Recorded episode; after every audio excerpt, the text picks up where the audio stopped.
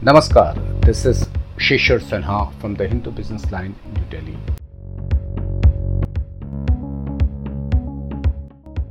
The Union Cabinet has approved amendments in the General Insurance Business Nationalization Act 1972 to facilitate privatization of one of general insurance companies in the public sector.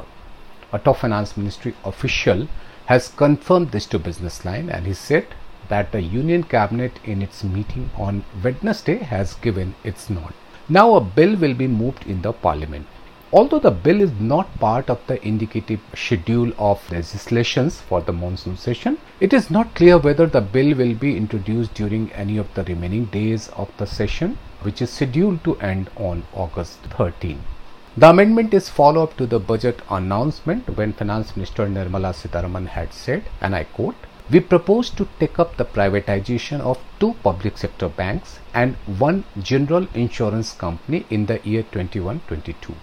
This would require legislative amendments and I propose to introduce the amendments in the session itself. The quote end. However, the bill could not be tabled during the budget session as it was curtailed on account of pandemic. As on date, there are four general insurance companies in the public sector. National Insurance Company Limited, New India Assurance Company Limited, Oriental Insurance Company Limited, and the United India Insurance Company Limited. Now, one of these has to be privatized, for which the government is yet to finalize the name. The other public sector entity, General Insurance Corporation, is the reinsurer. The general insurance industry was nationalized in 1972 and 107 insurers were grouped and amalgamated into four companies and these companies are National Insurance Company, the New India Assurance Company, the Oriental Insurance Company and United India Insurance Company.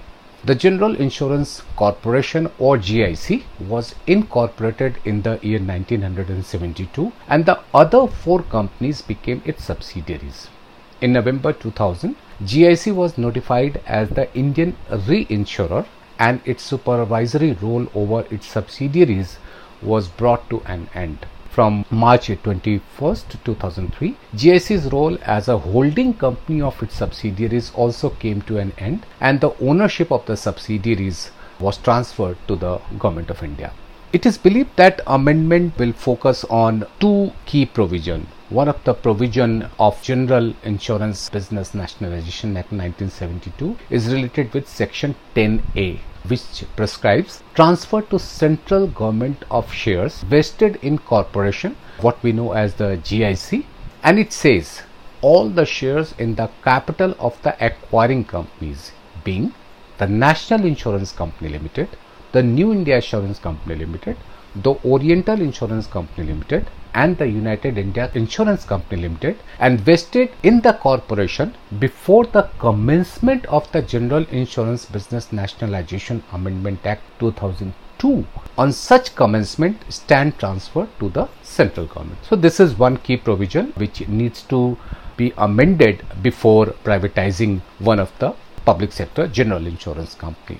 Now, another important section is 10b, which says the General Insurance Corporation and the insurance companies specified in section 10a may raise their capital for increasing their business in rural and social sectors to meet solvency margin and such other purposes as the central government may empower in this behalf However, the shareholding of the central government shall not be less than 51% at any given point of time. The other issue is that the government has already amended Insurance Act to prescribe 74% FDI in the insurance sector. So all these will help in the privatization of one of the general insurance companies in India.